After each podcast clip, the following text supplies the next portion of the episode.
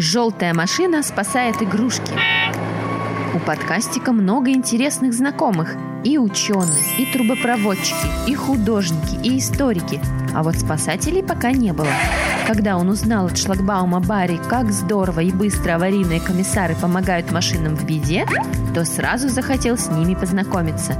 В это время один из их автомобилей как раз отправлялся патрулировать дорогу. Подкастику очень хотелось тоже поехать патрулировать, проверять, нет ли где поломок на дороге, в порядке ли знаки и ограждения, не нужно ли заделать яму или помочь машинам в беде. Аварийные комиссары все как на подбор богатырей. Один из них пригласил малыша в свой желтый фургон. Внутри было столько всяких разных вещей – аптечка с лекарствами, инструменты, огнетушители, специальные светящиеся знаки и фонари.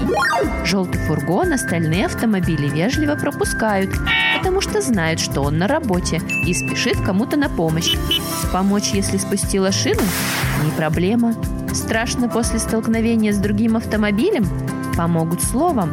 Серьезная поломка? Не беда. Вдруг у фургона зажглись огни, как проблесковые маячки у пожарной машины. Он помчался быстрее, обгоняя другие автомобили. Оказывается, у кого-то из машины выпал и потерялся груз. И непростой. Грузовик вез игрушки для детей в магазин. Требуется срочно освободить дорогу для проезда, найти растеряшку и вернуть коробки с игрушками. По камерам операторы, как сыщики, проследили, куда поехал грузовик – а аварийный комиссар с подкастиком быстро его догнали. Водитель сначала растерялся, а потом был очень рад и всех благодарил. Подкастику достался в подарок специальный желтый жилет. Теперь он тоже часть команды спасателей.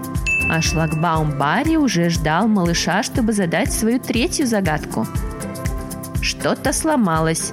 Решаю сам или нужен комиссар?